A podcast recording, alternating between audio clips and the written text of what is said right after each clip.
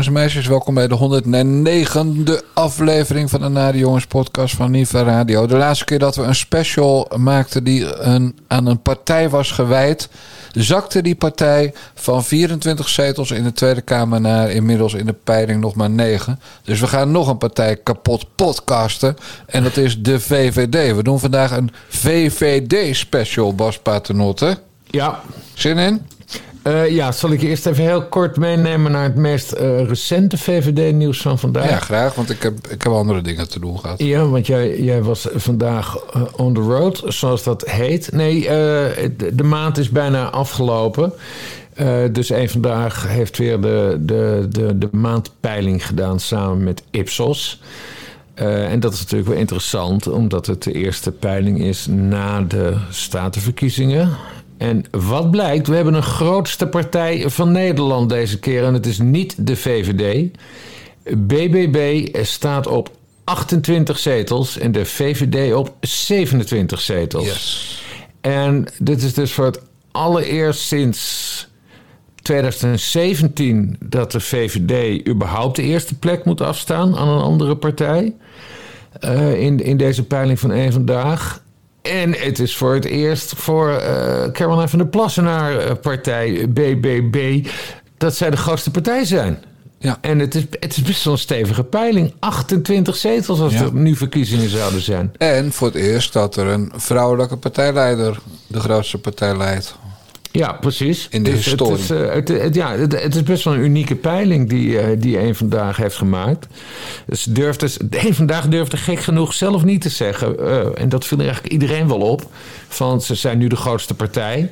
Terwijl in hun eigen staatje staat dus echt letterlijk... Hè, VVD 27 zetels, BBB 28 zetels. En hebben ze toch een beetje in de begeleidende tekst... hebben ze het, uh, hebben ze het uh, proberen te nuanceren met van... ja, nou, ze evenaren elkaar. Hè, of BBB evenaart de, de, de VVD. En er is natuurlijk ook nog een soort marsje... Uh, waar je rekening mee moet houden. Maar ja, normaal zit die marsje al verwerkt in de peiling... En zeggen ze dat er nooit bij. Dus volgens mij is één vandaag zelf ook een beetje geschrokken dat BBB uh, de, de grootste is. Ja. En groter, uh, de, de, grootste van Nederland en groter dan de VVD. Dus dat vond ik wel grappig. Maar goed, we gaan, we gaan zien hoe zich dat gaat uh, ontwikkelen. Want de, de, de, eindpeiling van april en mei wordt natuurlijk nog veel leuker. Gaat Caroline van der Plas dit volhouden? Ja, ik ga jou nog iets vertellen hierover. Want dit was mm. de peiling van Ipsos. En ik was weliswaar de hele dag on the road en gisteren ook. Maar mm. dat betekent natuurlijk niet dat Jantje aan het slapen is. Mm. En mijn mailbox en mijn WhatsApp en mijn DM staat de hele dag open. Er kwam een bericht binnen bij mij. Ik weet niet wie de afzender is. Ipsos peilde één dag voor de verkiezingen, dus de provinciale statenverkiezingen met betrekking tot BBB de volgende percentages. Groningen 16,9 procent. De werkelijkheid een dag later, dus bij de verkiezingen, 23,4. Friesland BBB 14,6 procent. De werkelijkheid 27,9. Ja, ja. Nou, zo gaat het dus 12 ja, provincies ik heb dat, door. Ik heb, dat bericht, ik heb dat bericht ook gekregen. En, maar word er zo doodmoe van. Hè? Ik niet. Nee, maar let op, ik zal je uitleggen waarom ik er zo moe van word. Want je hebt namelijk altijd types die lopen te zeiken op de peilingen. Uh, en dat, dat komt omdat hun eigen partij er dan niet goed uitkomt. Dus dan zeggen ze, ja, nee, peiling klopt niet. Want Forum voor Democratie heeft maar twee, twee uh, zetels in de peiling. Terwijl ze, terwijl ze eigenlijk, voor mijn gevoel, uh, 92 zetels in de peiling zouden moeten hebben. En dat zijn altijd zulke types die dan gaan klagen... die je niet hoorde in uh, 2017... Wanneer deed Forum voor, het eerste, voor de eerste keer mee? Of, of, of daarna, dat, dat Forum hoog in de peilingen staat, dan hoor je ze niet. Dus ik Ja, vind dat zo Waarom haal je ontzettend... Forum er nou bij? Ik, omdat het altijd uit de hoek van die forumtypes komt. Want dat zijn de grootste jankers eh, op, Nee. op het internet. En da, nee, maar daar, daarom zijn het zulke idiots. Ik bedoel, eh eh één vandaag Ipsos. Dat is een van de belangrijkste pijlers die we hebben.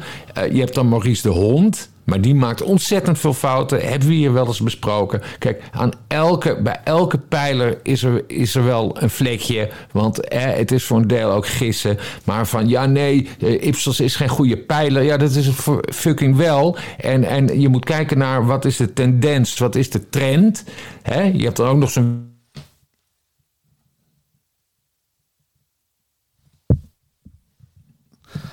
Dames en heren, jongens en meisjes, Bas Paternotte. Vermoeiend van, Bas ja, Paternotte was even weggevallen. dat. Dames en heren, jongens en meisjes, Bas Paternotte was Mm. even weggevallen. Maar omdat het toch een rent was die helemaal nergens op sloeg, Ja. zeg ik niet waar, die was weggevallen. Maar ik geloof dat hij iets over Ipschos en, en over FVD aan het vertellen was. Ja, Toen maar- viel hij weg. Ik ga eens even kijken of ik de verbinding met Bas Paternotte kan herstellen, lieve mensen. Ogenblikje alstublieft. We loggen nu in op een ander netwerk in Eestergaan, namelijk Schrijfhuisje. En we zijn... Is Bas Paternotte weer in aan de lijn? Bas Paternotte, Ja, Dijkgraaf ik ben hier? aan de lijn hoor. Mooi. Nou, ik weet niet wat je allemaal te vertellen had, maar het maakt ook niet uit. Eh, ik zal Ik nog even... gelijk, ik zal mijn zin over Ipsos even afmaken. Ja. De conclusie, want ik zei, ik had drie provincies genoemd, beste mensen. Bijvoorbeeld niet Zeeland, waar Ipsos een dag voor de verkiezingen voor BBB 7,6% peilde.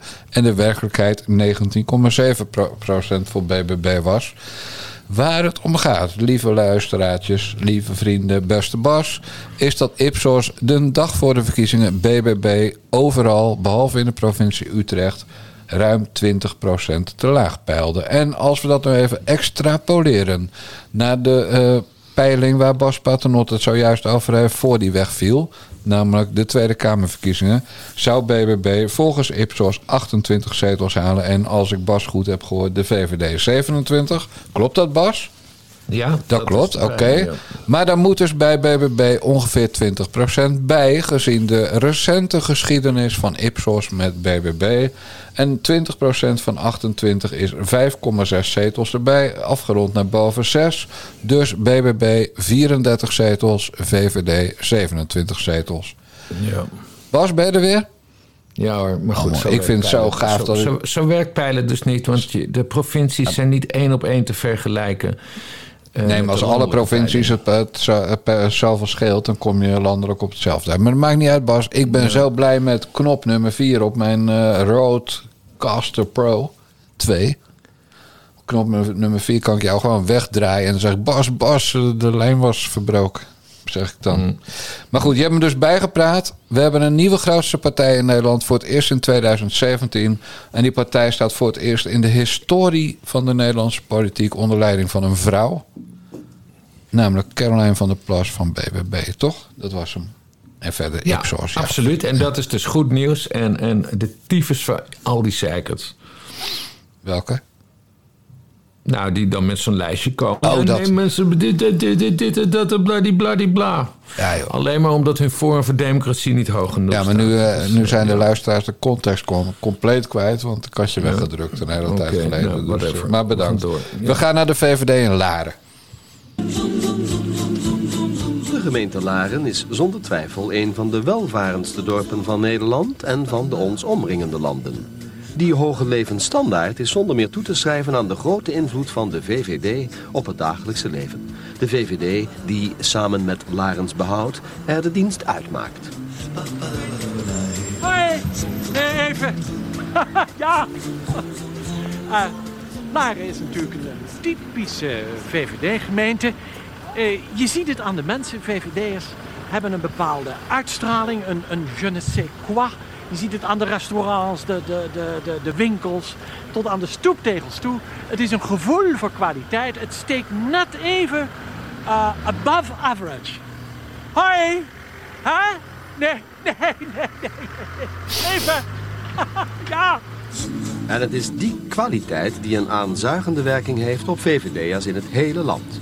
De VVD toeloop richting Laren vormt dan ook een levensgevaarlijke bedreiging van het zo gekoesterde typische VVD-karakter. Hoi! Ja!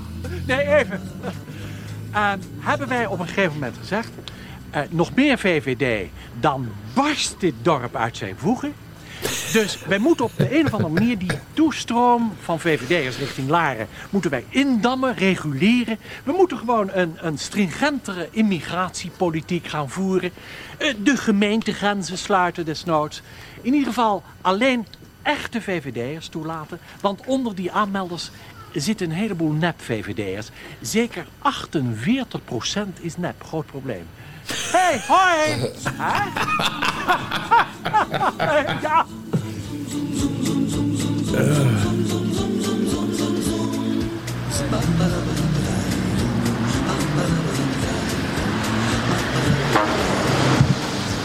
Te veel uh, net VVD gaat natuurlijk het eh, VVD-karakter van Lara aan Tastemonie hebben. Hoi!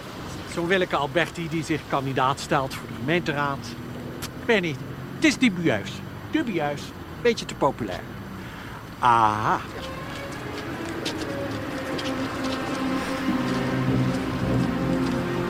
Oh, sorry. Oh, oh, oh, oh, oh, oh. Oh, mensen, mensen, mensen. Nee, nee, nee, nee, dat gaat zomaar niet. Uh, mijn naam is Hafkamp van Larendse Immigratiedienst. U gaat richting Laren? Ja. Wij wouden graag naar prachtige Laren verhuizen. Ja. Uh, u bent al een lid van de VVD? Inderdaad, wij zijn allemaal VVD'ers in hart en nieren. Tolken, hè? Groot probleem. Goede tolken. Ja, ik zal u uh, toch even een testje moeten afnemen, hè? Ja. Ja, zit niks anders op. Ja. Vraag 1. Hoe hoog stond het aandeel Elsevier vanmorgen? Twee. Twee meter zeventig. Juist. Vraag 2. Hoe luidt de voornaam van de heer Wiegel? Wammes? Ba. Wammes. Wammes. Wammes. Wammes Wiegel. Wammes. Juist. Ja. Aha, ik zie Ja. dat u ook eh, golf speelt. Inderdaad. Ja. Wat is uw handicap, als ik mag vragen? Nou, alleen een tikje bijziend. Bijziend. Juist. Nou goed, hier heb ik dan een balletje. Beschouwt Ja. u dit als het eerste hol. Wat gaat u doen? Nou. Houdt u? Maar, Gooit u maar. Juist. Ja, fijn. Goed, ik weet genoeg. Het zit er niet in, helaas. Sorry, sorry. Nee, nee, nee, nee, nee. Nee, nee, nee, nee. Echt niet hoor. Nee, nee. Kan echt niet. Gooit u maar. Hé, hey, hoi! Ja hoor. nou, reken maar. wat is je handicap? Wat is je handicap? Die mannen zelf één grote handicap. Je wilt toch het beste van het beste voor je familie. Toch een beetje lekker leven. Nou, dan gaan we naar Aardehout. Gaan het daar proberen. Ze tering in het lopen. Ja, paradijs moet je een stukje van weg. Er zitten P van de A's onder, D66'ers, zelfs een enkeling van de SP. En die kunnen we hier niet hebben natuurlijk. We sturen ze terug, ook voor het welzijn van die mensen zelf. Ze zouden zich hier absoluut niet thuis voelen, hè? Oh, hoi, dag.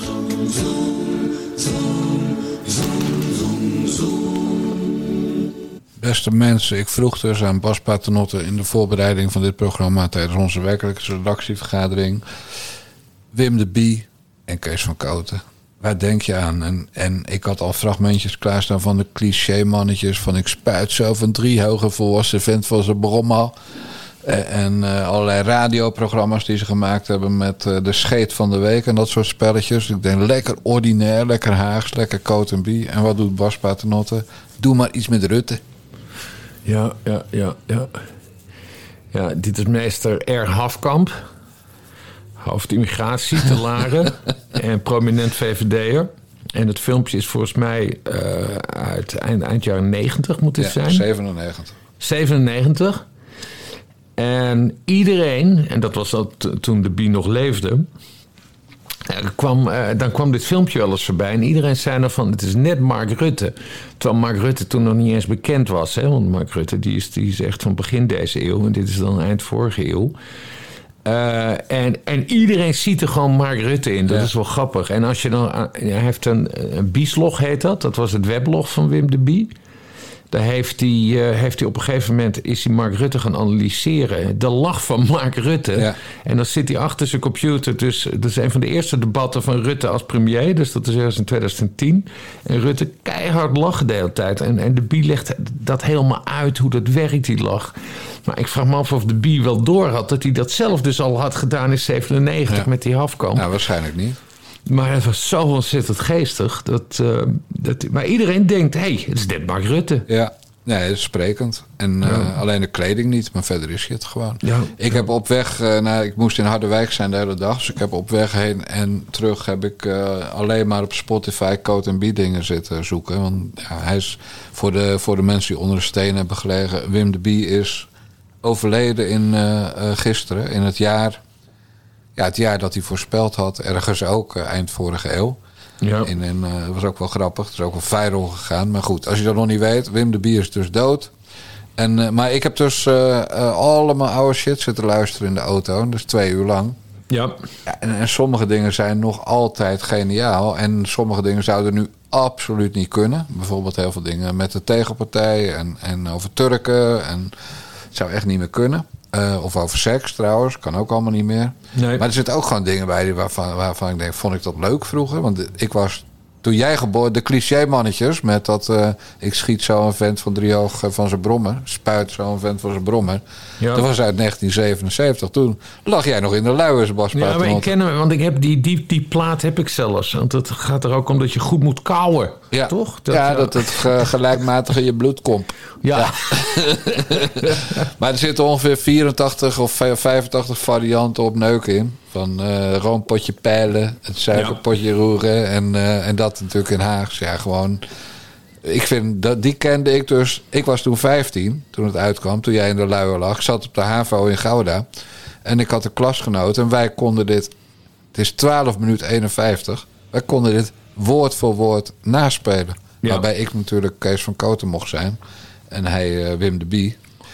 Eh, maar ja, nu is mijn geheugen daar niet goed genoeg voor. Maar dat, echt, je, ik heb het wel honderd keer gehoord en ik Ja. bleef er maar om lachen. En nu denk je toch, 12 minuten 51 kunnen wij dat de luisteraars van de Nare Jongens podcast aandoen. Maar goed, toen kwam jij gelukkig met uh, Hafkamp uit Laren. ja.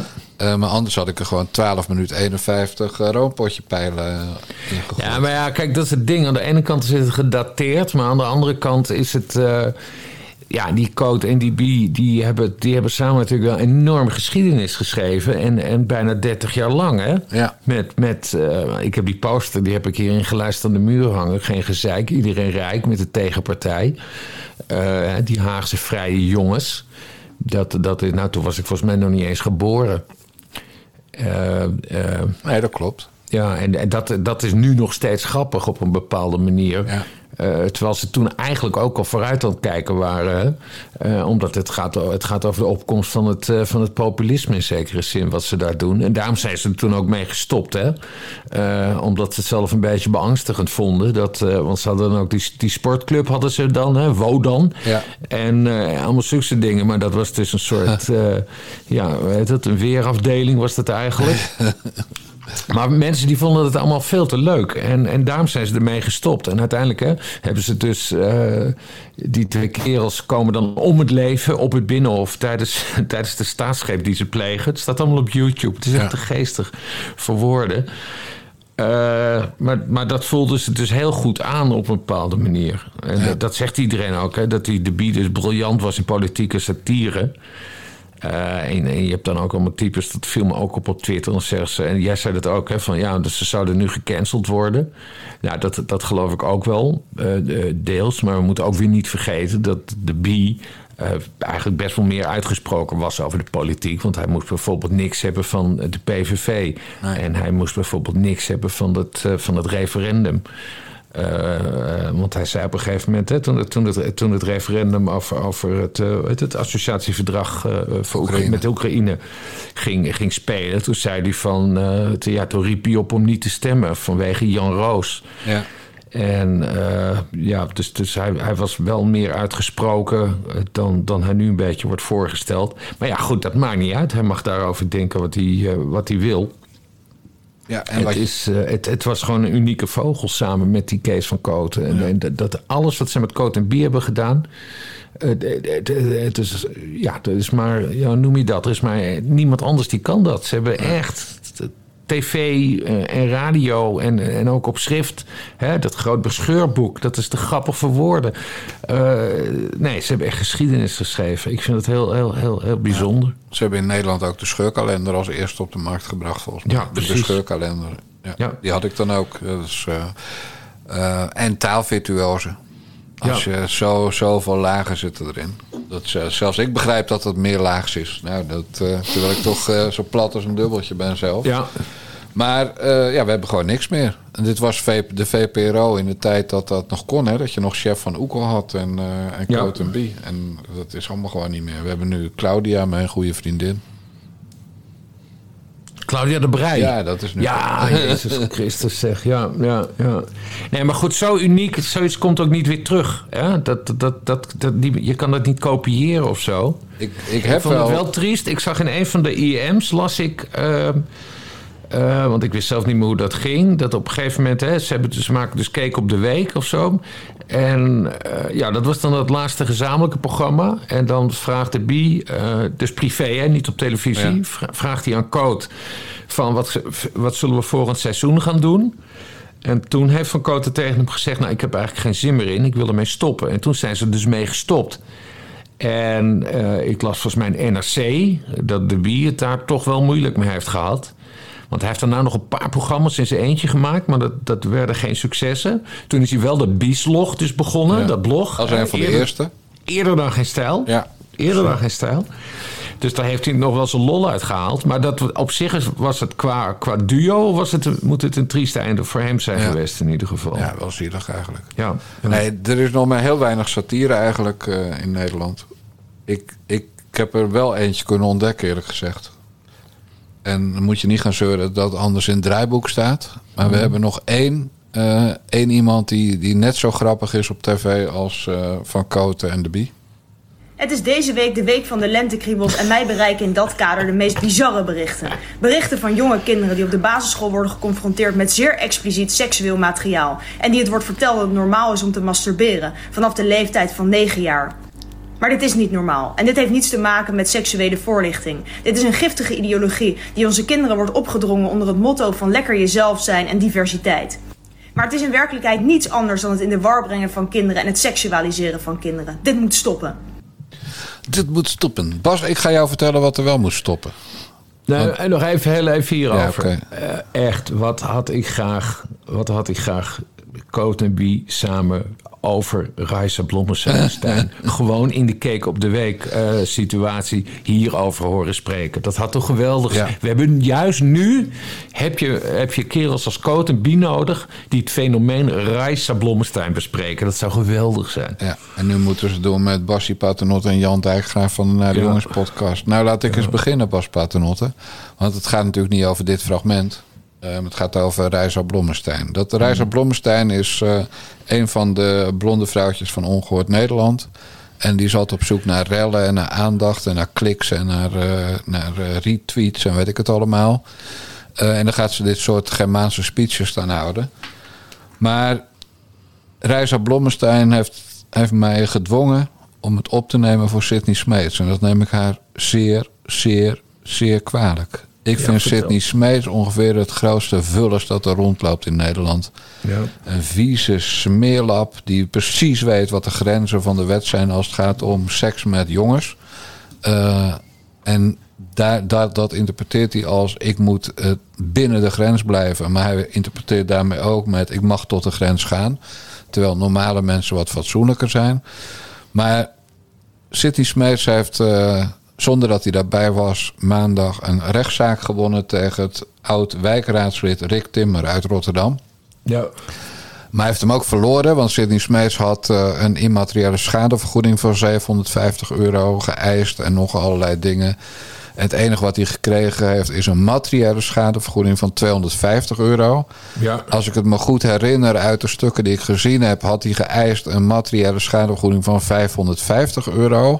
En dat bestond uit twee uur lang opzoeken van de adresgegevens van die meneer Timmer en het schrijven van zijn aangifte. A, 275 euro per uur, want dat was ook zijn advocatentarief. Ja. Nou, zelfs daar heeft de rechtbank eh, een streep doorgezet en gezegd: Nou, 250 euro is meer dan genoeg. Ja. Eh, en die gast die heeft een voorwaardelijke boete van 750 gekregen met een proeftijd van twee jaar. Ja. Dus je zegt gewoon, nou, Smeets heeft een beetje zijn zin gekregen, maar eigenlijk ook niet echt. Want hij heeft die timmer niet hard kunnen raken in zijn portemonnee, wat natuurlijk zijn doel was bij, Ja. met zo'n zaak. Die Timmer heeft vervolgens een crowdfunding actie opgestart. Heb ik ook aangestort vanwege het vrije woord. En omdat ik Smeets zo'n lul vind. Heeft dik die 250 euro al terug. En de rest Ja. gaat naar een goed doel. Dus daarmee zou de kous af moeten zijn. Wat had Ja, die... maar wacht even, en seconde nog, want dat is leuk om aan te vullen. Want het Openbaar Ministerie had ook een slechte dag eh, gisteren. Want de officier van justitie had een taakstraf van 60 uur geëist, Ja. waarvan, de, waarvan de helft voorwaardelijk. En eh, van een taakstraf is dus überhaupt geen sprake. Nee, precies. Dus je mag eh, die Smeets niet noemen wat Rick Timmer hem noemde, namelijk kleuterneuker. En anders ben je een boete kwijt. Als wij het zouden doen, hè. Wij zijn geen wijkraadslid in Rotterdam. Maar na de jongens met ervaring in de media, dan zouden we er niet zo licht vanaf komen. Maar daar gaat het niet om. Case closed. Goeie zaak. Smeets die heeft eh, het justitiële apparaat weer ingezet voor zijn hobby. Hè? Aangifte-hobby, aangiftehandeltje. Mag allemaal, dat is, zijn de regels in Nederland. Klaar. En Rick Timmer voelt zich de morele winnaar. En Smeets kan zeggen, ja, maar hij is wel verdedigd. Dus dat is allemaal goed. En wat doet vandaag, of wat doet gisteren Reisa Blommestein? Dat muurbloempje van Ongehoord Nederland. Nou, dus een ambtenaar van de Nederlandse staatsomroep, hè, want dat zijn ze, een staatsomroep. Die gooit er op Twitter de volgende tweet uit. Vandaag is er een voorwaardelijke straf uitgesproken door de rechtbank Rotterdam... omdat Sidney Smeets kleuterneuker werd genoemd op Twitter. In onze tijd wordt het benoemen van de waarheid afgestraft... en rent het systeem alleen voor als je lid bent van D66. Typisch. Wat staat er dus in die tweet? Dat het de waarheid is dat Sidney Smeets, volgens Reisa Blommestein althans... dat Sidney Smeets een kleuterneuker is. Ja. En ik haat Sidney Smeets. Hij is van D66. Het is een vreselijke zuignap. Ik zou hem niet graag in de buurt van mijn 16, 17-jarige zoon hebben gehad toen ze die leeftijd hadden. Want het is gewoon een enge man. Maar je moet die man geen kleuterneuker noemen. Wat nu Reisa Blommestein van de staatsomroep heeft Ja. gedaan. Want Ja. ik moet nu het voor, voor Sidney Smeets opnemen, zei ik. En dat doe ik. Sidney Smeets, die moet geen Rick Timmer pakken. Zo'n zo'n eenvoudige man uit Rotterdam. En zo heeft hij er nog een paar op de korrel tegen wie hij aangiftes heeft lopen. Sidney Smeets moet eens leren om naar boven te trappen. Dus ik vind dat Sidney Smeets een aanklacht moet indienen tegen Reisa Blommestein. En dan vind ik ook dat Sidney Smeets die moet gaan winnen. En wel, de rechter heeft maandag geoordeeld dat je Sidney Smeets geen kleuterneuker mag noemen. Als een mevrouw van de staatsomroep Ongehoord, Ongehoord Nederland dat dan toch doet, dan moet ze gewoon spreekwoordelijk aan de hoogste boom. En, en dat ik Sidney Smeets, ik hoef het hem natuurlijk niet uit te leggen, want die, eh, die eh, zit al te tikken, die zit er adresgegevens al op te zoeken. Voor A 275 euro per uur. Maar dat, Mediapark Hilversum. ja, precies. Zo makkelijk. Maar goed, eh, dat doet hij lang over hoor, dat zoeken. Tegen voor 2,75 per uur doe ik, ben ik ook heel traag opeens. Ja, ja. Maar, maar ik moet dus gewoon het opnemen voor Sidney Smeets tegen uh, Reisa Blommestein. Nee, dat, de laatste vind ik niet erg, maar opnemen voor Sidney Smeets, man. Ik heb al de hele dag dat, dat het maagzuur omhoog komt bij de Ja, gedachte. nee, maar ik ben, het, ik ben het volledig met je eens. En ik, ik sta ook achter, achter wat, jou, wat jij zegt. Dus, dus we kunnen je, je gewoon zeggen... ja, nare jongens staan in dit geval achter Sidney Smeets. Ja, dat- Want hij, hij is geen kleuterneuker. En de rechter heeft het ook gezegd. De man is geen kleuterneuker. Dat, dat, dat is helemaal niet waar. Kijk, wat, wat, waar moest Sidney Smeets weg? Hij was net beëdigd in 2021. Toen kwamen er allemaal meer, minderjarige eh, eh, jongens naar voren die hem beschuldigden van. En nu zeg ik gewoon wat in de, in de rechtszaal is gezegd en in de media. Die hem beschuldigden van seksueel getint, grensoverschrijdend gedrag. Nou, dat werd een enorme rel. Eh Sigrid Kaag, zijn partijleider, heeft toen gezegd: ja, het vertrek is onvermijdelijk. Hè? Sidney Ja. Smeets moet opstappen. Eh, eh, zijn oude compaan trouwens, Gerard Spong... eh, die heeft dat bevestigd, maar die heeft zelfs op Radio 1 gezegd van... nou ja, eh, Sigrid Kaag heeft druk op hem gelegd hè, om op te stappen. Dat zou betekenen dat Sidney Smeets eigenlijk niet wilde opstappen als Kamerlid... maar dat Sigrid Kaag dat heeft, heeft doorgedrukt. Eh, nou, dat is, de achter, dat is de achtergrond van het hele verhaal. Maar Sidney Smeets is geen kleuterneuker. Dus als je Sidney Smeets een kleuterneuker noemt... ja, dan zit je gewoon fout. Ja. En eh, nou, deze mevrouw van de NPO heeft Sidney Smeets dus een kleuterneuker genoemd. En ik neem aan dat Sidney Smeets eh, dat, dat niet over zijn kant laat gaan. En, wij, en wij het steunen in dat opzicht. En uitsluitend in dat opzicht. steunen wij Sidney Smeets. En dat vind ik gadverdamme zo kut als we dat moeten doen... door die achterlijke graten kut van een Reisa Blommestein. Ja. En gratenkut is iets heel anders dan kleuterneuken. Dus eh, Blommestein, je fuck off met advocaat op mijn nek. ja. Nou, en nu wij dit... Dat, dat, dat, dat, dat Rijker Blommestein dan de nare jongens gaat aanklagen. Nou, dan wordt het helemaal lachen, want dan huren we Sidney Smeets in. Nou, nee, liever een winnende advocaat. Ja, nee, winnen dat. Dan huren we Royce de Vries in, wat mij betreft. Ja. Die is ook, die is ook bekender. Maar laat ik nou eerlijk zijn, hè. Verander nou eens de namen. Stel, dit gaat over Thierry Baudet. Mhm. En het is iemand van de NOS die dit zou flikken, wat die Reizer Blommestein flikt. ja. Dus Baudet die wordt kleuterneuker genoemd. Baudet begint een rechtszaak of het doet aangifte. Er komt een rechtszaak. Degene die het gedaan heeft, die wordt schuldig bevonden door de rechter. Krijgt een boetetje. En vervolgens noemt, nou laten we eens even iemand noemen. Arjen Noorlander van, eh, van de NOS. Ja. Die noemt dan Thierry Baudet een kleuterneuker, want dat is de waarheid. ja. Reisa Blommestein, echt, die zou voor het eerst in het leven klaarkomen van, eh, van, van alle tweets die ze er dan uit kon gooien. Ja. Om die lui van de NOS te bashen. En ik weet dat wij nu, en, en zeker ik, al dat FVD kutvolk weer over ons heen krijgen. Want we komen aan hun reizen. Ja. Maar dat wijf is... Nee, maar goed, dan zie je hier, kijk, eh, eh, Arjan Noordlander, wat trouwens best wel een goede journalist is van de, van de, van de, van de NOS, die zou dat dus nooit doen. Eén, omdat hij gewoon journalist genoeg is om te weten dat het eh, niet klopt. Eh, en twee, ook omdat hij snapt dat hij er, dat hij er, dat hij er eh, ja, dat, dat hij daar gewoon niet mee wegkomt. Want zulke dingen moet je gewoon niet zeggen als het, als het niet eh, klopt. Maar Reisa Blommestein, ja, die meent dat zij dit kan zeggen. Notabene van belastinggeld, hè? Want wij Ja. zien haar als icoon van de NPO. Absoluut, ja. En, en dus ik vraag me af, ja, hoe slim is die, is die, is die Reisa Blommestein eigenlijk? Nou, dan moet je naar het Twitter-account gaan en de allereerste vastgemaakte post bekijken. Daar staat al 400 jaar op dat ze cum laude is afgestudeerd in de rechtsfilosofie. Ja. En ik ben dan altijd in de veronderstelling, maar dat komt dat ik maar een eenvoudig HBO'tje ben, dat je dan, als je in de rechtsfilosofie bent afgestudeerd of gepromoveerd, dat je ook wel iets weet van rechten. En Ja. bijvoorbeeld het strafrecht, toch wel iets. En dat je donders goed weet dat je Sidney Smees geen kleuterneuker kan noemen. Ja. En ik moet jou wel even corrigeren. Jij zegt hij is het niet. Maar dat is natuurlijk niet hoe de Nederlandse wet werkt. De Nederlandse wet werkt zo dat eh, als je niet veroordeeld bent, ben je het niet. Ja. Dus de, je bent schuldig tot het tegendeel bewezen is. Nou, er is nog nooit bewezen dat Sidney Smeets een kleuterneuker is. Dus daarom is hij het juridisch gezien absoluut niet. Nee. Eh, en of die het in werkelijkheid ook niet is, dan moeten wij gewoon in het midden laten. En wij doen niet aan gissen. Wij zijn Nee. van de feiten. Dus voor ons is op dit moment de situatie dat Sidney Smeets geen kleuterneuker is. Nee. nee. En eigenlijk ook gewoon terug kan komen als Kamerlid van D66. Want het onderzoek naar zijn wangedrag is afgesloten op het moment dat hij opstapt als Kamerlid.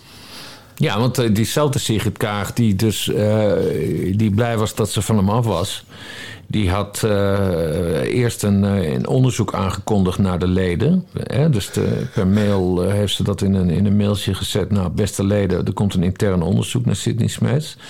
En toen was Sidney Smeets eh, verdwenen, want die stapte dus op als Kamerlid. En toen zijn ze ook maar met dat onderzoek gestopt. Er niet bij stilstaande dat Sidney Smeets nu nog steeds de opvolger van Paul van Menen is... die in juni wordt geïnstalleerd als fractievoorzitter van D66 in de Eerste Kamer. Juist.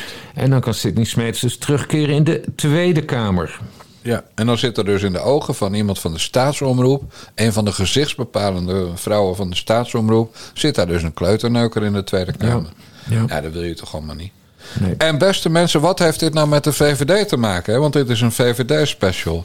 Nou, dat zal ik jullie vertellen. Reisa Blommestein is helemaal niet van Forum voor Democratie of BVNL. Het is een mol van de VVD. En hoe ik dat weet? Nou moet je maar even nog één keer heel goed luisteren. Het is deze week de week van de lentekriebels en mij bereiken in dat kader de meest bizarre berichten. Zo praat een normaal mens toch niet? Nee. Dan moet je toch gewoon een VVD'er voor zijn om zo te praten. Mij bereiken dat kader de meest bizarre berichten. God, man. Oh. Bas, hoeveel abonnees hebben we nou weer weggejaagd, denk jij? Geen idee, want ze vinden het niet leuk. Want ik zag een paar reacties voorbij komen. Ze vinden het niet leuk als je kritiek hebt op Reisa Blommestein. Nee, nou, ze kunnen onze kloten kussen. Ja, en aansluiten in de file. Ja, precies. Echt, houd toch op, man. Dan maar geen abonnee. Dan maar niet naar 2500 petjes. Hè, dan maar geen 9 over 5 cultuurpodcast op donderdagochtend vroeg. Nee, Graag of niet. Want wij, wij zijn niemands knecht, Bas Paternotte. Niemands knecht. niet, Jan Dijkgraaf. Dat bedoel ik. niet. Nou. Nou, dan gaan we naar de volgende smerige VVD'er. Volgens de krant zou het in de VVD klinken dat het tijd is voor een personele wisseling. Hoort u die verhalen ook? Ik vind het een, een schandelijk verhaal. Eh, ik vind het ook laf van een aantal partijgenoten van mij... om iemand op de rug aan te vallen. Anoniem. Als je iets vindt, dan moet je dat in de VVD... zeker in de VVD, moet je dat ook hardop kunnen zeggen en willen zeggen. Ik vind het dus laf. Deze minister doet niets anders dan het uh, regeerakkoord uitvoeren. Niet als een soort hobby, omdat ze achter de boeren aan zit. We hebben een groot probleem met de natuur. We hebben een groot probleem omdat Nederland op slot zit. Zij heeft in het regeerakkoord een opdracht gekregen en die is ze aan het uh, uitvoeren. En dat doet ze niet omdat ze dat zo leuk vindt, maar omdat we anders weer opnieuw met de consequenties worden geconfronteerd. En dan deze minister zeggen, die is de schuld van het stikstofprobleem. Nee, voorafgaande kabinetten hebben er een rommeltje van gemaakt. Hebben wetgeving geïntroduceerd. Hebben die wetgeving vervolgens niet nageleefd. En toen heeft de rechter gezegd, kabinet, nu stop je. En dan moet je niet de minister de schuld geven. Dan moet je kijken naar degene die geweigerd hebben in te grijpen. En die nu zitten dus met de gebakken peren. Ja, maar uit de gebakken peren. Mij kwamen berichten ter ja, ik, hoor, ik hoor het nu pas, ja. Hij en Ruijse Blommestein zijn één. exact dezelfde dictie. Ja, die komen uit dezelfde mal. Ed Nijpels is trouwens ook geen kleuterneuker. Laten we dat even vaststellen. Want die is ook nog nooit ergens voor veroordeeld op het gebied van seksueel wangedrag. Nee. Dus welke verhalen en roddels ook allemaal naar de nare jongens mailen en, en appen en sturen. Bas Paternotte en Jan Dijkgraaf zijn diep van binnen integere journalisten die alleen wensen te werken met feiten. Bewijs of het is niet waar wat je stelt. Ja, ja maar goed, dit ging dus over minister Christiane van der Wal van de VVD. Uh, en die is in de Telegraaf aangevallen door anonieme VVD'ers. Heb jij het gelezen of niet? Ja, het ging, het, ging, het ging zelfs over een anonieme VVD-burgemeester van een middelgrote stad in Nederland. Ja, Jezus. Ik snap, ik snap wel een beetje wat Nijpels zegt hoor. Wij staan gewoon mans genoeg en zeg gewoon: uh, ik ben burgemeester die en die. En uh, ik vind Christiane van der Wal stom. Maar ja, dat durven ze dan weer niet uit te spreken. Dus het is wel allemaal van een grote, grote lafheid. Maar goed, Ed, Nijpels die zit er ook niet als, als, als, als, als VVD'er. Ed Nijpels zit daar als de man die het uh, klimaatakkoord moest, uh, moest voorbereiden met al zijn klimaattafels. Uh, en, en vergeet ook niet dat Ed Nijpels uh, moest opstappen als fractievoorzitter van de VVD 100 jaar geleden. Omdat Frits Bolkestein helemaal klaar met hem was. Dus Ed, Ed Nijpels die, die, die zit daar, die zegt dit soort dingen niet als bezorgde VVD'er, maar meer als, uh, als VVD'er met licht posttraumatisch stresssyndroom over de onderwerpen klimaat, stikstof en wat hem is overkomen dankzij Frits Bolkestein. Ja, het is gewoon een vies peuk eigenlijk. We zeggen niet dat hij een kleuterneuker is, want dat is hij volgens de wet niet. Nee. En ook niet dat hij aan jonge jongens eh, komt, want dat is al volgens de wet ook nog nooit bewezen. Uh, en dat hij niet naar Thailand ging vanwege het klimaat. Dat is ook helemaal niet bewezen. Maar, maar uh, weet je wat ik ook knap vind aan dat taaltje van Ed Nijpels? Het, het is ook al 30 jaar alsof hij altijd bezopen is. Zo'n zo dubbele tong heeft hij echt. Ja, ja maar dat, ja, dat is een bepaald type VVD'er. Die, die, die praten altijd zo. Die, die spreken altijd alsof ze, alsof ze gezopen hebben. Ik weet niet, dat is er. Dat is er. Ja. Dat is er ingeslopen bij ze. Laten we over de VVD verder maar niks zeggen. Want vanavond is het uh, crisisberaad van uh, de vier uh, partijleiders. Ja. We kunnen er toch geen reet van zeggen. Behalve dat we waarschijnlijk allebei denken: glas, plas, was. Nou ja, het gaat sowieso. Eh, het is niet zo dat het kabinet vanavond gaat vallen of zo. Het, is zeg maar de eerste. De, de, eerste opening dat ze met elkaar spreken. Het is natuurlijk ook om naar buiten te laten. Want ze, natuurlijk hebben ze al lang contact gehad over de, over de uitslag van de verkiezingen. En nu nu verder. Uh, dus het is ook een beeldmoment creëren en laten zien. Hè, dat ze alle vier kunnen laten zien. We zijn er serieus mee, uh, mee bezig. Ja. Maar het is allemaal, het is allemaal toneel, Jan. Het, ik vind het allemaal zo bedroevend en het duurt ook allemaal zo lang. Eh, want pas volgende week, dinsdag, is dat debat met de Tweede Kamer. Hè, Over uh, dat ze gaan terugblikken. Dus de, de premier en zijn drie vicepremiers. Dat ze gaan terugblikken op de, op de, op de, op de uitslag van de verkiezingen samen met, uh, met de Kamer. Dus ja, het duurt allemaal, het duurt allemaal. En het is, het is allemaal toneel, maar goed. Maar wat wel grappig is, dat er drie partijleiders zijn en één niet-partijleider. Ja, uh, dat is Carola Schouten. Die, ja. de, uh, want, want zij is niet de baas. Uh, dingetjes de, is de baas. Oh god. het appeleideel Ja, dat meisje met appel. Hier een appeltje. Ja. Hier, hier Hoe heet ze nou? Ik Mirjam Bikker. Mirjam Bikker. Ja. Ik zie alleen de hele tijd dat appeltje me. Hier heb je een appeltje. Mirjam Bikker van jou wordt... nee, ik doe geen gekke rijmpjes ook. Ja, ja. Mirjam Bikker, ja, vreselijk mens. Dus Carola Schouten mag weer een keer de hotshot uithangen. Ja. Uh, maar nog even, hè, maar dat was ook zo erg gisteren. Dat Mark Rutte, uh, gisteren uh, was, kwam het kabinet samen met een deel van het Duitse kabinet. En uh, Bundeskanzler Olaf Scholz, die was ook in Nederland. En die heeft nog een persconferentie gegeven samen met Mark Rutte. En daar zei Mark Rutte al op, typisch Mark Rutte, van ja, de modellen kloppen niet. Er moet meer geld naar het platteland. Ja nou ja, mensen horen modellen en platteland en geld. Dus uh, nou ja, op zich wel sympathiek dat hij zegt er moet meer geld naar, uh, naar het platteland. Maar hij zegt dus de modellen kloppen niet. Nou, ik dacht gelijk, oh, dan, hij heeft het over stikstofmodellen. Nu gaat er eindelijk iets veranderen. Maar nee, dan, dan zoek je die tekst op van wat, wat hebben ze nou besproken en wat, wat, wat heeft hij gezegd door die persconferentie. Hij heeft het dus over de economische uh, modellen. Ja Hè? Dus dan kom je inderdaad weer hè, geld naar de stad of geld naar het platteland. Hè? Heel simpel uh, gezegd. En het was notabene uh, senator uh, Henk Otten... die daar gisteren een tweetje aan, aan, aan wijde. Want die zei van, ja, rot op. Met, nou, hij zei niet rot op, dat, maak, dat, dat parafraseer ik. Maar Henk Otten die zegt dus van... je moet het ook die stikstofmodellen hebben, Mark. Wat is dit nou? Want de stikst, het, het, land staat stil door de stikstofmodellen. Het is niet dat er, dat er te weinig geld voor, voor het platteland is of zo. Dat is het probleem niet. Het, het probleem is dat het hele land stilstaat... Ja door de stikstofmodellen. Daar moet hij mee bezig. Dus dat was weer heel slim van, eh, van onze, onze Mark. En, eh, maar het is. Nou ja, ik heb er dus voor geapplaudisseerd op Twitter dat het, dat het smullen was. Omdat het, omdat het is zo onbeschaamd. Dus hij begint dan over modellen, omdat hij weet dat dat blijft hangen en dat er meer geld naar het platteland moet. Terwijl hij, ja, hij, hij, nou, hij verneukt gewoon iedereen. Het is echt te bizar. Maar het grappige is dat minister Stef Blok van de VVD als invalminister een keer heeft tegengehouden dat de modellen werden aangepast en dat er meer geld naar het platteland ging. Ja. Ik meen in 2017. Uh, en dat is natuurlijk ook wel altijd iemand die dat dan weer, weer vindt. Uh, En daarmee naar buiten komt. Dus het is gewoon weer bullshit uh, bingo bij Rutte. Ja, absoluut. Nee, maar hij heeft er heel goed over nagedacht. Van, nou, morgen, morgen heb ik dan dat, dat crisisoverleg. Uh, dus ik moet toch iets in de media laten vallen. Nou, meer geld naar het platteland. En nou, dat hebben we eerder gezien. Duizend euro voor iedereen. Huppakee. Ja. ja, precies. Hey, heb jij Denzel Dumfries gezien? Is dat een VVD'er überhaupt? Want als het geen VVD'er is, gaan we het er niet over hebben. Nou, weet ik niet. Maar ik heb trouwens de wedstrijd uh, Gibraltar heb ik ook niet gezien. Ik heb hem uh, teruggelezen in de, in de papieren courant.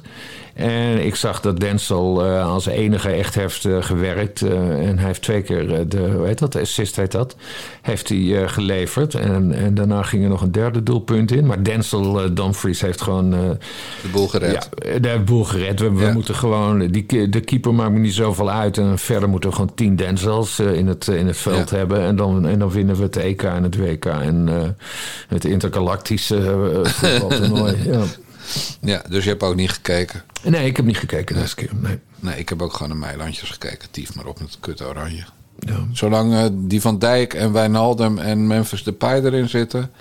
Hè, voor wie je moet knielen... Uh, ja, gewoon de, de tyfus voor ze. Ja, nou ja, en Memphis, Memphis valt er sowieso tegen. Dat, dat is jammer. Maar ik zit ook, ik zit ook nog totaal niet in het, in het toernooi. Ik weet verder helemaal niet hoe verder al die, hoe die wedstrijden eruit zien. Nee. Volgende is in september pas. Dus uh, we kunnen het weer een half jaar parkeren. Maar voor die tijd gaan ze nog spelen in... Uh, ik geloof dat dat de Nations League heet. Finale mm pool. Dus dan... Mm -hmm. uh, maar goed, daar heeft dit elftal helemaal niks te zoeken, man. Het is gewoon een baggerzootje. Nou ja, of, en Kip Kerry, daar zijn ze dus ook gevoelig ja, voor. Dus ik, ik weet niet waar, waar, waar, die wedstrijd wordt gespeeld. Ja, ik, hoop, ik, hoop, dat Denzel gewoon zijn eigen bammetjes thuis smeert. En dat hij dat gewoon top kan blijven presteren. Nou ja, goed. Dan zijn we. Dus, dus geen VVD'er, dus laat verder maar zitten. Wie wel een VVD'er is.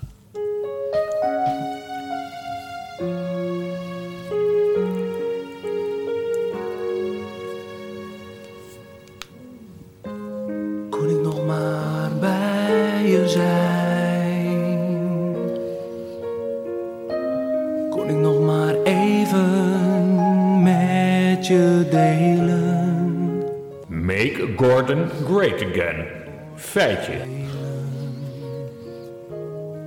Zolang het er maar is. Beste mensen, een week of 12, 13, 14 geleden zei Bas Paternotte tijdens onze wekelijkse redactievergadering. Dijkgraaf, wij moeten wat meer mededogen met uh, mentaal gehandicapte medemens gaan tonen. Uh, laten wij een actie gaan beginnen. Make Gordon great again. Sorry. Ik was natuurlijk hartstikke tegen. Want Gordon heeft mij ooit een uh, stront, strontvlieg of een strontkar genoemd. Mm -hmm. uh, maar goed, je moet Bas ook af en toe zijn zin geven. Hè? Want voor je het weet gaat hij weer dingen doen die niet goed zijn voor de mens. Oké, okay, oké, okay, oké, okay, we gaan het doen. Ik weet niet of het werkt. Moeten we hits voor hem gaan schrijven? Wat moeten we doen om Gordon weer great te maken? en toen zei Bas, ik, ik, je weet het Jan, ik ben een, uh, ik ben een jongen die, die bezig is met aura's en, met dat soort dingen. Een beetje een zwever. Vertel het niet aan de mensen thuis, maar Bas Paternot is eigenlijk gewoon een zweefteef. Ik ga stralen. Ik ga, ik ga naar Dubai stralen en naar Zuid-Afrika en naar Amsterdam. En overal waar Gordon is, ga ik stralen. En ik ga ook de rest van de wereld overstralen. En er, er, moet, er, er, moet waarheid zitten in wat, wat mijn moeder, mevrouw Paternotte, mij vroeger in Drachten ooit heeft verteld. Op elk potje Bas, maak je geen zorgen, jongen, past een dekseltje. Ja, ja, nou, ja. En welk nieuws, welk nieuws bereikte ons begin deze week? Goed luisteren, want het is in het Engels. So guys, I just been proposed to by my beautiful husband to be. And he actually said yes. it was amazing. Were you I- doubting? Come on, how can you say no to you? I, I said no all week. Yeah. So lucky. I'm the happiest man on earth. Look at my beautiful man. Well, I'm so in so much pain of my knee. I just twisted my knee. I said, "You popped question," and I popped my knee. it was your joke. It was our joke. It was our Oh, joke. yours. No, it was But uh, guys, I, I need to tell you something. This is so amazing. I've been so lonely for so many years, and it has come to an end. like I say, everything that we've been through, like it's done. Yeah. Loneliness and the hurt stops today, and we move forward for forever. Bas Paternotte, heb het voor mekaar. Bas Paternotte maakt van Gordon een paar. Ja. Hey. Ja, super mooi toch? Gordon, echt zo lang op zoek naar, naar, naar liefde, warmte en genegenheid. En, en eindelijk, na misschien wel 150.000 pogingen, ontelbare verlovingen, heeft hij de ware liefde gevonden. Ik vind het prachtig voor Gordon. Ik ben heel blij voor hem.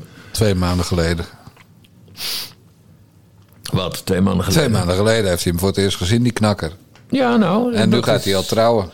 Ja, dat heet, eh, dat heet, eh, daar heb je een heel mooi Italiaans spreekwoord voor waar ik nu niet op kom. Een koe bij de horens eh. Maar nee, nee, nee, dat je geraakt wordt door een, door een donderslag of door de bliksem. Dat is echt lief. Nee, de Gordon is aangeraakt door de godin van de liefde. Die heeft een poepje op zijn hoofd gedaan. Van Gordon, verdomme, ik krijg zoveel positieve vibes vanuit, vanuit Utrecht binnen met die Make Gordon Great Again campagne die om jou hangt.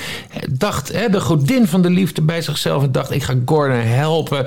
En pats een poepje op zijn hoofd. En, en, en kijk, en hij gaat, hij gaat nu trouwen. Nee, met, met Gavin heet hij toch? Heeft hij, heet hij toch? Ik neem aan dat jij... Ik, ik wil aan jou gaan vragen... Vertel ons alles over Gavin Rosario. Ja, nee, dat. Nee? eh, het, eh, nee, ik ben, ik ben nog helemaal, ik ben helemaal van slag nog steeds. Ik ben zo blij voor Gordon. En ik, het, het is, jij noemt het zweverij, maar ik noem het positief denken. Hè? Daar, eh, dat, dat zegt mijn goede vriend de Murantenband ook altijd. Van je, moet het, je moet het visualiseren. Visualiseer het, visualiseer het. En dat komt naar je toe, het komt naar je toe, het komt naar je toe. En dan pats, loop je over dat vuur. En pats, dan ben je verloofd. En pats, dan ben je gelukkig. En dat is Gordon Heukerot, die geweldige volkszanger, mensenmens, eh, denker, doener, is dat nu al voorkomen. Nee, ik vind het super mooi voor hem. Hij Nou. gaat ook verhuizen, hè? Hij wil, hij wil weer weg uit Dubai. Ja, maar weet nog niet waar naartoe. Nee. Goed, beste mensen, dan ga ik nu vertellen wat de onderzoeksjournalisten van, eh, van, de, de, van de leuke pers, de roddelbladen en zo, wat die de afgelopen weken, en de Telegraaf, wat die de afgelopen weken allemaal te weten zijn gekomen over Gavin Rosario. Hij is 30. Hij woont in Melbourne, Australië. En hij werkt in de detailhandel. Gordon is 54. Woont in eh, Dubai en eh, is loaded. Nou, Bas. De bullshit detector draaide of slikte je gewoon je colaatje weg? Wat nee, ik. ik moest zo lachen omdat eh, hij zit in de detailhandel. Ja. Dat kan echt fucking alles zijn, hè? Ja, hij vult vakken. Want hij is ook alleen maar met Gordon op pad sinds sinds twee maanden. Sinds ze elkaar voor het eerst ergens bij een feestje hebben ontmoet of zo. Ja. Dus, dus die gast is gewoon... eh, dus die heeft gewoon een nul uren contract bij de lokale Albert Heijn. En, eh, en dan vult hij dan vakken op het moment dat er vaste vakkenvullers ziek zijn. Ja. En dat is dan weer Gordons 88ste liefde van zijn leven. Ja, ja en, mooi. en, en het gekke is natuurlijk dat in dit geval eh, de vrouw de man vroeg, zeg maar. Ja. Dus nee, dat, dat zeg ik verkeerd. Dat de vakkenvuller de wereldberoemde steenrijke artiest vroeg. Ja. Eh, kortom, die gast die heeft in twee maanden heeft hij eventjes eh, eh, een beetje gedaan alsof hij stapelgek is op die psoriasis patiënt met die bipolaire stoornis die wij kennen als Gordon. En, eh, en, en die zegt, Gordon wil je met me trouwen? En ah, mouse beautiful moment of my life, zegt Gordon. Ik, ik, Ja. ik kon niet stoppen met huilen. Ja, dat is en, daarna, en daarna gelijk zijn knie poppen, hè? Ja. Ik heb mijn knie gepopt. Ik heb mijn knie gepopt. Ja, er weer een klacht over zijn lichaam natuurlijk. Eh, reuma, psoriasis, gewoon de hele shit. Eh, kapotte knie. Oh, en, en ja hoor, nee, nee, dit najaar nog trouwen. Man, ga godverdomme eerst een week samenwonen met die gozer. Ja, In plaats van van hotelkamer naar hotelkamer in de vakantie. En oh, hij is nog in staat om, om, om in gemeenschap van goederen te trouwen. Ook Ja. die sukkel, joh. Is die gewoon de helft kwijt aan, aan, die, Ja. aan die gast. En, Ja, nee, maar het, het, kenmerkt, het kenmerkt zo de, de, de, de passievolle, gepassioneerde Gordon. Gewoon, het, eh, Zou nee, die- maar, eh, want we, we, we, de, ons, ons, ons Gordon, ons Gordon ding, dat, dat doen we ook aan de hand van dat, van dat boek wat ik dus aan het lezen ben. eh, eh, eh, biografie van een entertainer van, van Marcel Langendijk. Verder heet de titel, de titel is dus Gordon, biografie van een entertainer. nou ja, en dan, en dan, dan beschrijft, of dan vertelt Gordon heel vaak over dit soort momenten. Dat hij dan echt helemaal het over heels verliefd is. En dan, maar dan wordt hij opgelicht, of ze slaan hem in elkaar, of, of, of, of zijn grote liefde blijkt drugsverslaafd te zijn. Of toch hetero. Of, of gaat continu vreemd, of, of heel erg hetero. Ja. Zoals die assistent van Rita Verdonk, dat hebben we al een keer besproken in, de, in, de, in de hele serie. Moet u allemaal terugluisteren, mensen. En eh, dus nee, ik vind het, ik vind het dus eh, spannend. We moeten even zien hoe het met deze knakker nu gaat, eh, gaat aflopen. Maar het is, het, is, het, is leuk. het is leuk voor Gordon. Ik denk dat hij stiekem... Dat hij stiekem toch naar de nare jongens luistert of zo. Dat hij een beetje, Nou, een beetje geraakt is door die positieve vibes die ik de hele tijd zijn kant op stuur. ik, ik wil dat ook graag geloven. Maar ik denk dat het meer zo is dat Gordon dacht... jongens, ik ben nu al zo lang niet in de publiciteit geweest. Al zeker drie dagen. We hebben weer wat nodig. Gavin, eh, Ja. hier heb je duizend scheer. Kan jij even vragen of, vragen of ik met je wil trouwen? We regelen voor het najaar wel dat het toch niet doorgaat. Ja. En dan hebben we weer heel veel publiciteitsmomentjes in Nederland gescoord. En, eh, en dan ga ik, ga ik John weer helpen om eh, Talpa groot te maken. oh nee, we gunnen, het hem, we gunnen hem natuurlijk alle liefde van de wereld. En liefst Ja. zo ver mogelijk weg van Nederland. Nou, maar ik, ho- ik hoop in ieder geval, ik hoop in ieder geval dat het aanblijft. eh, Tot eh, nee, ja, nee, tot, tot, tot zo ongeveer eind, eind augustus. Als, als wij het grote evenement in Eester gaan organiseren. Oh ja. met, de, met de alpaca's en de, en de chocomel en alles. Eh, want dan kan Gordon kan hij, eh, kan hij Gavin laten zien op, op ons Nare Jongens event. Hoe gaaf zou dat zijn? Maar je weet hoe, hoe Gordon dat bij Talpa doet hè, met zijn programma's. Nou, hoe dan? Nou, hij eist een business class ticket. Ja. En, en in dit geval zal hij ongetwijfeld zijn verloofd ook mee willen nemen. ja, nou halen we hem op met de Niva. Van, uit Dubai. Ja, nee, dan woont hij toch al lang weer in Nederland. Nee joh, die gaat niet meer in Nederland wonen. Oh? Nee, dan komt die Gavin allemaal normale Nederlanders tegen. Gewoon zonder reuma, psoriasis en, en bipolaire stoornis en al die andere ellende. Ja. Dan gaat hij Gordon weer in de steek laten.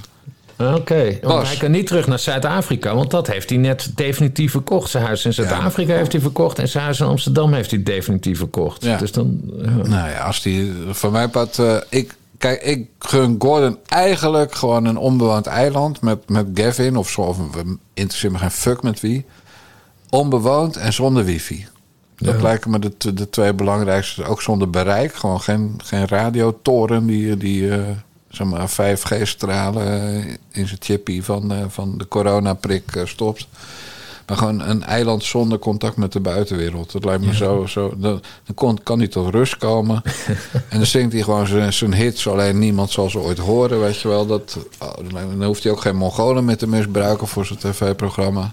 Net als Oh man, nee, maar stel je voor dat Gordon naar ons evenement komt in Eesterga... en dat hij, dat hij zegt, jongens, ik vind het hier zo mooi. Jan? Jan?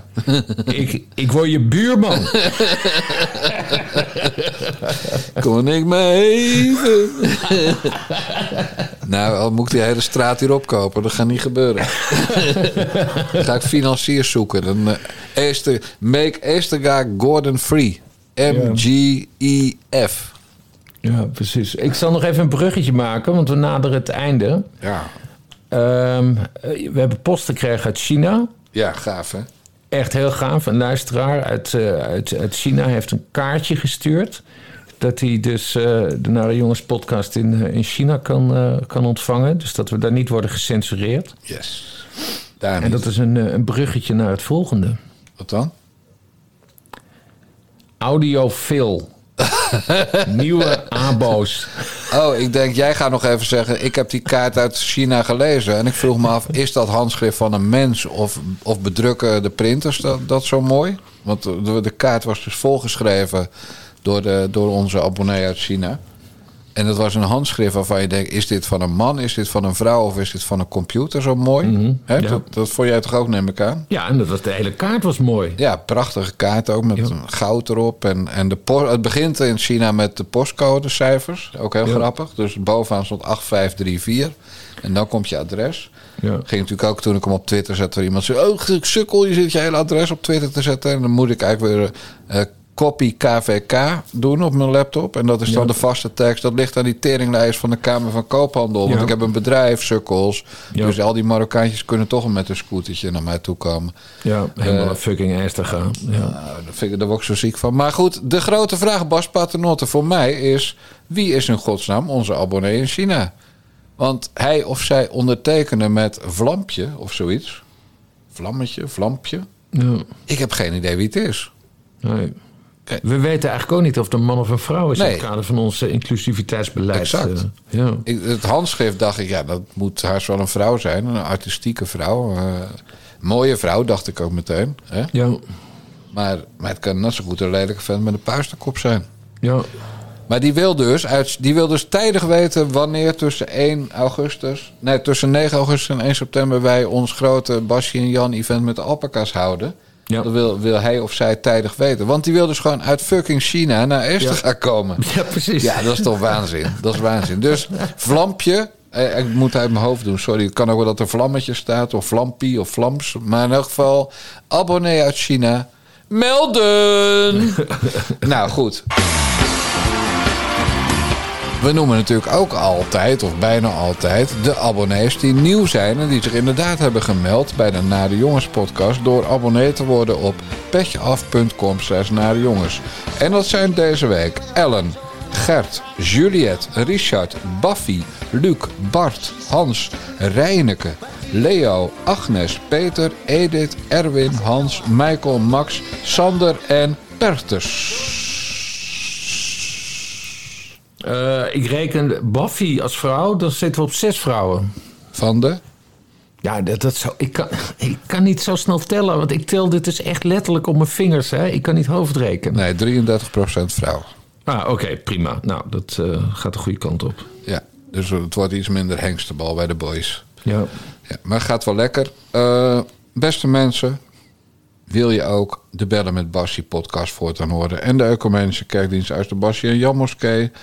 Je hebt nu naar de 109e gratis aflevering van de Nare Jongens podcast kunnen luisteren. Maar wil je die andere twee ook ontvangen elke week? Ja, dan moet je abonnee worden. En dat kost je 4 eurotjes per maand. Maar als je per jaar betaalt, betaal je geen 48 euro, maar slechts 40 euro. En dan krijg je dus drie podcasts van de Nare Jongens per week.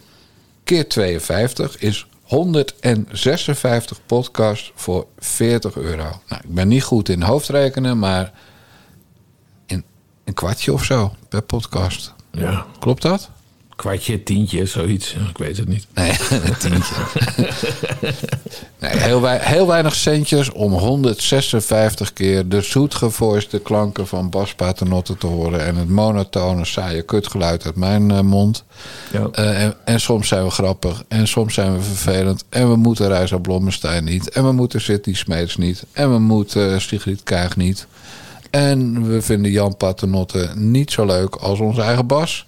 En verwar ze nou niet. Bas is niet van D66. Bas Paternotte is van Ja 21. En ik ben de laatste keer van dacht BBB geweest. Want ik heb mijn volmacht laten uitbrengen door mijn vrouw. En je weet het nooit. Kan ook PVV zijn. Whatever, boeien. Wij bevinden ons aan de gezond verstandkant van het politieke spectrum. Maar dat betekent niet dat we Reisa Blommestein als onze nieuwe goeroe zien. We vinden Reisa Blommestein een Bas. Een.